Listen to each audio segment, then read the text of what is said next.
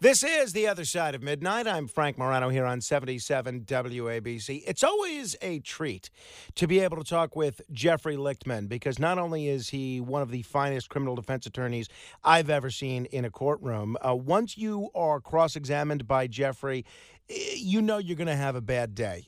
so just, uh, you may as well just uh, think about throwing in the towel. But when you talk with him on the radio or in real life for that matter, you just never know where the conversation is going to go. It could go towards sports, it could go towards crime, it could go towards politics, it could go towards the culture, it could go towards coffee, it could go towards sandwiches. Never has there been a man that has such an ability to comment on a wide, a wide variety of subjects with such authority, and never has there been a man that is seemingly so angry about so many subjects. You never know where he's coming from, and uh, it is always a treat to be able to chat with Jeffrey Lichtman, who is now, by the way, the host of the new Beyond the Legal Limit podcast with Jeffrey Lichtman. Jeff, congratulations on the new podcast. Thanks for coming on the radio with me. Well, thanks for having me, Frank. And that was a very accurate description of me. You probably should become my psychologist. that was pretty good. I'm impressed. Uh, Jeff, so uh, real quick before we get into the news of the day, tell me about this uh, Beyond the Legal Limit uh, podcast. How long you've been doing it? What kind of things do you focus on? How do people uh, how do people listen to it? I've got six episodes uh, so far. The last one came out today, actually, and it's basically split up into half about my career, cases that I've had, some sort of inside baseball, step by step of cases, you know, remarkable stuff that happened in cases and stories that have not been made public. That's half of it. And the other half is just my ranting about things in the news that make me angry, as you uh, accurately described.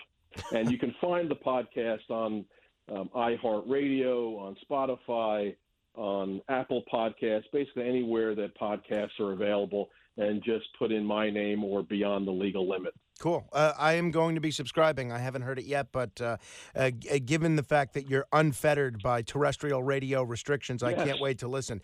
Uh, very quickly, uh, I want to talk to you about what happened with with Dallas and the synagogue situation. But yesterday was was Martin Luther King Jr. Day observed.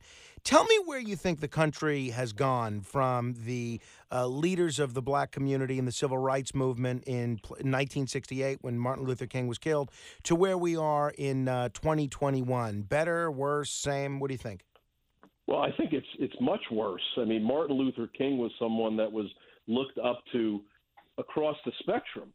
White people, black people, everybody really looked up to him because he did so much uh, to, uh, I guess, bring the races together. He did so much to get the Civil Rights Act passed, desegregation. He sacrificed so much and ultimately sacrificed his life.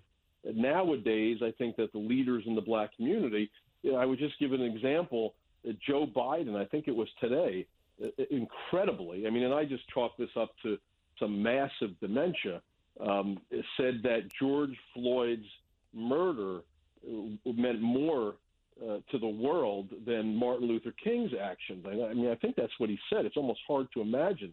But if that's where we're at right now, Frank, where a guy, and listen, I'm not mincing words, this is the truth. George Floyd was a lifelong criminal, and what he added, if he, if you could say that he added anything to the civil rights movement, was the fact that he was murdered. There was no intent to do anything for civil rights. Unlike Martin Luther King, who gave every day of his life until his last breath. He was stabbed. Uh, he was ultimately shot. Uh, this is a guy who did everything, probably the most important and iconic civil rights figure in the history of America. And Joe Biden now is saying that George Floyd is now more significant in the civil rights movement uh, for blacks than Martin Luther King. So that should tell you how far we've fallen in terms of uh, leadership in the community. It is interesting, uh, you know, Trump supporters over the last four years have discovered that occasionally the FBI is guilty of misconduct. W- meantime, if you look at the history of Martin Luther King, so much of the time that he was a public persona, he was hounded by the FBI, blackmailed on the orders of people like J. Edgar Hoover. Uh, even uh, they tried to get him to kill himself. Uh, I mean, this guy was tortured by the FBI.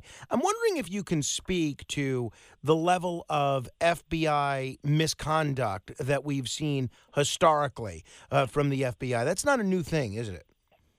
No, I mean, I've been involved, obviously, fighting the FBI for 31 years as a defense lawyer.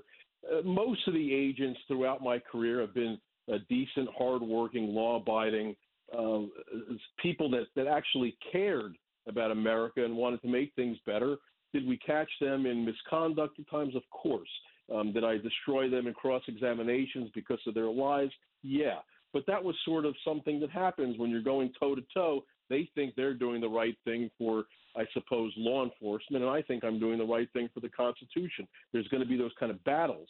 But what's happened really in the last five years, it's just turned it, it's on its head. It's become uh, weaponized politically, the FBI. It's, it's much worse I think that it's been perhaps maybe in the days, as you said, of J. Edgar Hoover, where they're trying to blackmail Martin Luther King into killing himself, which is well known now. Now you've got the FBI that is more concerned about parents at a board of education meeting.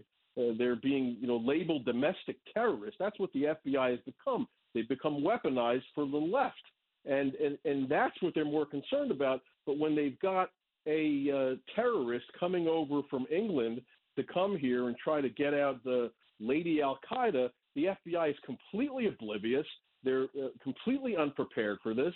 And then when the terrorist gets over here, uh, they're even incapable of, of, handling, you know, really a third-rate terrorist, uh, getting him out of there. You had to have a rabbi, uh, some rabbi, throw a chair at the terrorist and, and and help everybody escape. The FBI couldn't handle that. They're completely incompetent. Uh, so, you know, I think that yes, the FBI is not what it used to be, and it's become simply a weapon of the left. And you know, look, uh, and part of this is is Donald Trump's fault. I mean, he's the one that let Chris Wray. Uh, he he brought Chris Wray, and Chris Wray is the one, if you recall, Frank, who said that Antifa is not a group; it's just an ideology. I mean, he was the one that knew about Hunter Biden's laptop, knew all about it, and allowed Joe Biden to say while he was running for president that it was a Russian hoax. I mean, this is the kind of stuff these people are politicized. So the FBI, as far as I'm concerned, and I, I've seen this said um, by some conservative pundits, and I, I, and I, you know, I'm not the most far right guy at all. I mean, I'm not a Trump fan at all. Uh, but it, you really have to take this organization apart and build it up from the ground up because it's completely rotten to the core at this point. Um, uh, let's talk about this situation in Dallas. Uh, if people just tuning, in, we're talking with Jeffrey Lichtman, criminal defense attorney, and now the host of the Beyond the Legal Limit podcast, which is available everywhere podcasts are available. Just search Beyond the Legal Limit or Jeffrey Lichtman.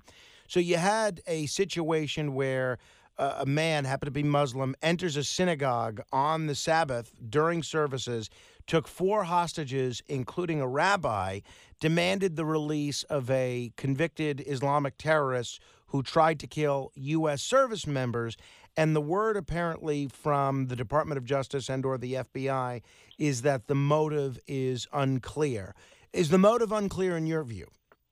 Well, I don't know. You know, it's it's hard to figure out, Frank. I mean, you bring up some somewhat compelling points. The fact that during the live stream, because the service was being live streamed on Facebook, um, the terrorist, the Muslim terrorist who was trying to break out of prison, probably the most anti Semitic terrorist in the history of, of American prosecution, who, while she was on trial, asked the judge to have the jury uh, undergo DNA analysis to make sure that they weren't Jews. She wouldn't speak to her lawyers because there were some Jews involved. After she was convicted, she wrote to Obama and said that Jews are the worst people in the world. They stab everybody in the back, and this is why they keep on getting uh, involved in Holocausts. So he he goes in there and tries to get her out. Again, this, it's tough to figure out a motive. I don't disagree with you. And while he's in the live stream at the beginning, all he's talking about is how horrible Jews are. You know, it's it's hard for me to imagine. Um, you know, it's it's not an easy thing. I mean, I thought about it, Frank. I really tried to struggle with why would a Muslim terrorist who's saying horrible things about Jews go into a synagogue and try to break out an anti Semitic killer Muslim terrorist, you know, it, it, when I really think hard about it, I think it might have something to do with Jews. Um, but, you know, I know that President Biden couldn't figure it out. I know that the FBI couldn't figure it out. So I'm going to go with them uh, because they're not political at all and they're not trying to uh, uh, safeguard Muslims and the reputation of Muslims, even if they're terrorists trying to kill Jews. You know, they've just got to just do anything they can to help Muslims. And who gives a damn about the Jewish community? Because after all, they're so stupid, they're going to vote for Biden anyway, no matter what he does. So I thought that last night was incredible. And of course, all of this is sarcasm. It's late, and perhaps nobody is catching my sarcasm. This is dripping. My fangs are dripping with sarcasm when I'm saying this thing. Of course, it was about the Jews. What else could it possibly be? There was no other explanation for this. Everything was Jew, Jew, Jew, Jew, Jew out of his mouth. And you've got Joe Biden, whose brain is he's scratching his cranium. It's it's it's with a head that's literally filled with dog poop, and he's telling America that he's unsure as to what the motive of the Muslim terrorist inside the synagogue screaming about Jewish conspiracies, trying to break out a Muslim terrorist who hated Jews. What in the hell else could it possibly have been but about Jews? But, you know, look, again, this is why American Jews, and listen, I'm, I'm, speaking to you again. I said this to you in 2008 when I was on WABC radio, and President Obama, who sat in a uh, church in, the, in the, the pews and listened to Jeremiah Wright speak about Jews every weekend. This is what American Jews have to do. If you want to simply walk your, your way into an oven, be my guest. But you continue to vote for the very people who hate your guts, you're going to get what you deserve in the end. And even this rabbi at this temple, Frank, that called Israel an apartheid state, wouldn't let people, wouldn't let any of his congregants uh, carry weapons, even though it was in Texas. You know, you got to understand that, the, that what we forgot about this terrorist attack was that at the end of November, CAIR, that wonderful civil rights organization for Muslim, the Council uh, for Arab uh, whatever relations, American Islamic um, relations, yeah, there it is, something like that. Um, they came out. They had an executive director who gave a speech and said that synagogues, American synagogues, are the enemy uh, to Muslims, are the enemy, just rank and file synagogues. This is what the, the, the leading Muslim civil rights organization, also, by the way, an unindicted co conspirator in the biggest Muslim terror case in the history of the country, in which every defendant was convicted of every charge. But they're, they're the ones that ginned this up and said they incited and said that synagogues are places of evil that's filled with Jews. So where did this terrorist go? He went to a synagogue. And you know who relies on CAIR for uh, for some advice, Frank? How about Kamala Harris? How about the fact that she's celebrating CAIR and says how wonderful they are? That I mean, this is a terror organization. They have killers that have worked in CAIR, and you've got the vice president of the United States saying that she takes advice from them. They're inciting the Muslim community against Jewish synagogues as late as 45 days ago, and nobody's saying a damn word about it. It's like I'm looking for for Allen Funt to come out from behind, you know, the wall and say, "This is a joke." Of course, uh, of, course, you can't have uh, the vice president of the United States consorting with Muslim terrorist organizations. I mean, it's just it's just stunning to me. I guess because it's Jews, nobody really cares because they think the average person thinks, well, they're Jews. They'll figure it out. They're so smart. They work so hard. They've got all that money and all that power. But my God, can you imagine if the vice president, a white vice president, was consorting with the KKK and then happily taking pictures uh, with the, you know KKK members? It's no different with Kamala Harris and and and CAIR. It's no different at all. Uh, it's certainly going to be very, very interesting to see uh, what uh, what we what happens differently. Now we have seen an uptick in security at synagogues around the country. You think that'll be short lived or something that's here indefinitely? I mean, look, you know, it's sad that it has to come to this. Of course, you know these these leftist Jew rabbis can no longer say that they're anti-gun unless they want to get killed. I mean, when I heard that this rabbi was anti-gun wouldn't let his congregants uh, carry and also was anti Israel, I got to tell you, I'm not saying that I wasn't rooting for the terrorists. oh, please get I mean, out I mean, here. I'm being honest with you. Get I'm out of being here. serious. That no, you're I'm not. Serious. No, you're Mhm. not. No, you're not. All right. Uh, No, I'm serious. uh, now you are an expert in crime, namely uh, helping people who have committed crimes escape lengthy prison sentences. Uh, There has been a tremendous uptick uh, in crime in New York City, particularly on the subway. We saw uh, this 19 year old woman murdered on the subway. We saw a guy stabbed in the buttocks over the weekend. Anecdotally, a lot of friends of mine tell me they're accosted on the subway on a regular basis. The solution from the Manhattan DA is we're not going to prosecute fare evasion. Mayor Eric Adams said over the weekend that, uh, at least in part, there's an issue of the perception about crime. You have the reality of crime and then the perception of crime. Give me your take on where we are with uh, with street crime in general and subway crime specifically. I mean, of course, it's going to keep getting worse because uh, New York City keeps on electing leftist piles of of, uh, of crap. I mean, you've got uh, Alvin Bragg, who's basically saying he said this is a fact that if you are an armed felon and you walk into, let's say, uh, uh, Duane Reade with a knife and you brandish the knife and you say, "I'm going to kill you if you don't give me the money," that is now a misdemeanor as long as you don't do anything with that knife to try to hurt someone. If you're just holding it, that is now a misdemeanor, even though you are a felon. That's how sick.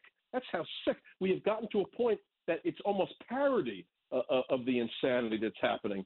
And you got Eric Adams. Now, look, people wanted Eric Adams in the city because they felt that he was the least leftist of the Democratic candidates. I mean, listen, at some point soon, I've known this because I followed his career for a pretty long time. People are going to realize that he's no different than the rest of them. He's completely full of it. Just because he talks tough and he has the swagger and he's got you know teeth, he looks like that uh, one of the banana splits. Remember the one that show from the late '60s, Frank? The one I think it was Bingo with the giant teeth. I mean, all you see is teeth from Eric Adams, and he's talking, he's swag, and he's this and that. And meanwhile, he goes to the Knick game today, doesn't have a mask on, doesn't have a mask on at all. So what that he's vaccinated? You know what? How come all the kids that are in high school and junior high school are, are all vaccinated? They've got to wear masks all day, even though the chances of them getting very sick from COVID is a fraction compared to an adult like Eric Adams. But he can't be bothered because he's above the law. He doesn't have a mask on. He's on national television today. I mean, it was disgusting. You're going to find that Eric Adams is no different than Alvin Bragg. It's the same old New York City garbage. And listen, you get what you deserve in life. You keep on electing this slop, and that's what it is. You're going to have the city is going to continue to go down the drain. And look, it has to happen. You know, we try to think that we'll, you know, maybe we'll get a better guy and he's going to make things better. Listen, you elected Alvin Bragg. Everybody knew what he was going into this. They elected him. So now enjoy your time with Alvin Bragg. Enjoy watching your property values go down if you live here, because nobody with half a brain in their head is going to want to live in a place where they have to uh, take their life in their own hands every time they walk down the street out of their apartment. And eventually the place is going to get to a point where it's going to be the way it was in the 70s, Frank, as you know. And eventually they're going to have to elect somebody who's going to clean this toilet bowl up. But I actually think we have a little further to go. I don't know how much further because I think New York right now is pretty bad. I mean, we've already decimated the city um, with all the draconian laws to close everything because of COVID. Meanwhile, you know, do you know anybody who's gotten COVID recently, Frank, that's gotten really, really sick? Who's been vaccinated? Uh, thankfully, not. Thank, thankfully, I, I haven't. It seems like a, a, a, either a mild cold or a bad cold for most people that they're over within a few days. Uh, and uh, look, you're seeing what's happening in San Francisco, where you have sort of the worst of all worlds, where crime's out of control, homelessness is out of control, but uh, the cost of living is still out of control. Nobody can afford to live there. It's sort of like a, a Dickensian tale of two cities, and a lot of people are predicting that could be a, a, a window into New York's future. Finally, Jeff, I have to ask you: you have one of the most impressive baseball card collections, probably probably the most important baseball card collection of anybody that I've ever met. One of the most impressive. It was an interesting story of a guy, a financial consultant in his fifties, who's now suing his mother. Oh, because she's refusing to give him her uh, the baseball cards that she purchased for him in the 80s. He's filed a case in Manhattan Supreme Court. And uh, this is pretty uh, a pretty wild case. Have you ever seen anything like this? I know you follow the baseball card community pretty closely. What's your take on this case? I actually read about that in the newspaper, and I laughed my ass off, frankly, because the cards that apparently he gave to his mother or his mother took from him were just garbage. I don't think they were even worth twenty five thousand. Uh, I think the best card was a Satchel Paige card. Big deal. These cards were meaningless. Uh, the guy's clearly pathetic, and he, what he probably should do is get a job uh, because the cards were not significant enough. But now, listen, cards are nuts. I uh, received a call today uh, regarding a very high profile, it's soon going to be a very high profile litigation about uh, collectibles. These are actually Pokemon cards that are worth millions of dollars. The numbers are completely insane with regard to baseball cards. I've got cards that I've paid, uh, you know, a thousand dollars for that are now worth three hundred thousand. I mean, it's it's almost impossible. And listen, I've also sold cards for twenty five thousand that are worth now four hundred thousand. The numbers are crazy. Um, it's hard to get an education. It takes a long time, but you can figure it out. But this is a better asset in terms of appreciation than uh, the S&P 500 oh. over the last 30 years. So people are getting into it. It's certainly uh, fascinating to see the explosion in interest from uh, people that were not even baseball fans in some cases, but looking at it as just an investment vehicle. Jeff, it is always a treat to talk with you. Thank you, my friend. I'll look forward to chatting again soon. Thanks so much for having me, Frank. Be, be sure to check out the Beyond the Legal Limit podcast. And if you have murdered someone, be sure to keep Jeffrey's number handy because as long as you have enough money to pay his retainer, he's somebody that will at least get you the best defense possible. This is The Other Side of Midnight. I'm Frank Morano. Love to hear your calls next. 800 848 WABC. That's 800 848 9222. Straight ahead.